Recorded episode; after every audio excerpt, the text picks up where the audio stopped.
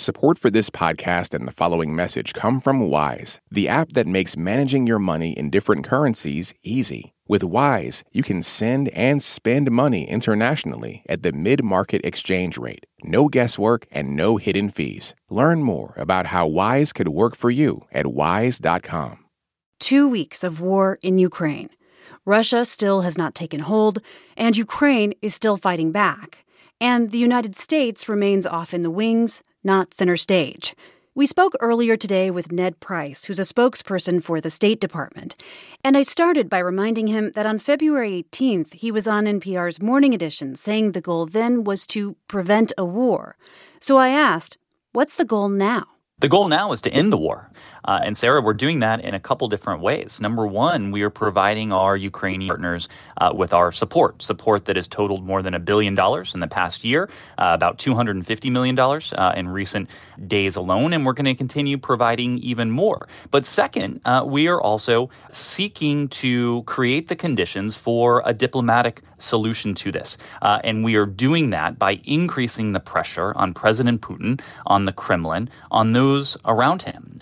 we we spoke before the war of the unprecedented financial uh, measures, economic sanctions uh, that President Putin and those around him would face. And you have seen the immediate effect on the Russian economy and the Russian financial system. And we are prepared to go even further until and unless President Putin de escalates uh, and turns to diplomacy. What is communication like with Russia now? For example, is the Russian Foreign Affairs Minister, Sergei Lavrov, speaking with Secretary Blinken. Well, uh, there are a number of countries uh, that are engaging directly with Russia uh, at the moment. Countries like Israel, countries like France, uh, others are engaging uh, with uh, the Russian Federation, and they're doing so in full and constant coordination with the United States. Look, we are prepared to engage directly if and when the conditions are appropriate. Until now, however, the challenge has been that the Russians have engaged in something that we've called the pretense of diplomacy. In other words, they have sometimes uh, theatrically purported to engage in the process while investing all of their energy, all of their resources, not in diplomacy, but in the machinery uh, of war. Yesterday, your counterpart at the White House, Jen Psaki, alluded to chemical weapons that Russia may use in Ukraine. What can you tell us about that? Well, I can tell you that we're concerned, uh, and we're concerned about this for uh, a couple reasons. Uh, number one, uh, we know that Moscow has employed chemical weapons uh, in the past, most infamously uh, Alexei Navalny, the opposition leader. But we're also concerned because of some of the rhetoric that we've heard emanate from Moscow and from the Russian Federation in recent days, accusing the United States baselessly and Ukraine of preparing to engage in some sort of chemical weapons or biological uh, weapons uh, effort.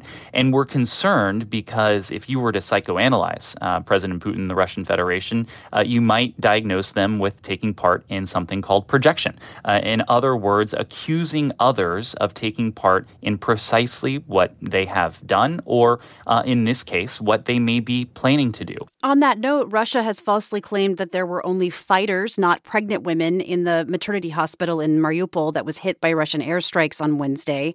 What is the State Department doing to counter Russia's false messaging more broadly? From the start, and frankly, uh, long before the start uh, of this effort, this goes back several months now, uh, we have undertaken an extraordinary and unprecedented effort to declassify as much information as we can. Uh, in the first instance, to try to deter uh, the Russian Federation from going forward with some of the actions that it may have planned, uh, under the assumption that by exposing what the Russian Federation had planned, we would keep them from moving forward with it.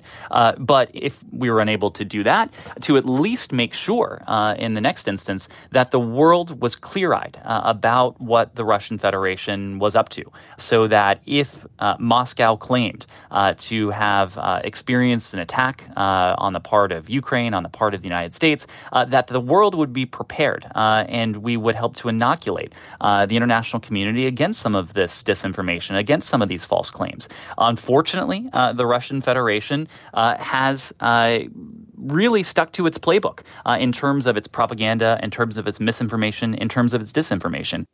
Ned Price, spokesperson for the State Department, thank you for your time. Thank you.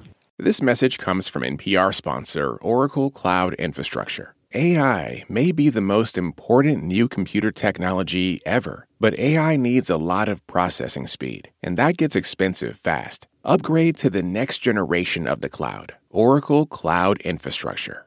OCI is the single platform for your infrastructure, database, application development, and AI needs. Do more and spend less like Uber 8x8 and Databricks Mosaic. Take a free test drive of OCI at oracle.com/npr.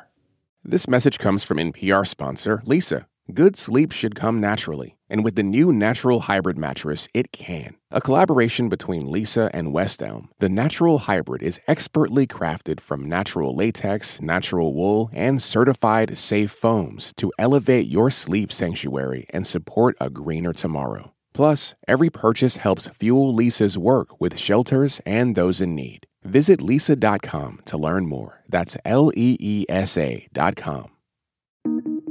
Listen to Embedded for moments that stay with you, I could smell the smoke, I could smell the dust. voices that resonate, stories that change the way you think about your life. How how did we get here? The Embedded podcast is NPR's home for original documentary series. Listen wherever you get your podcasts.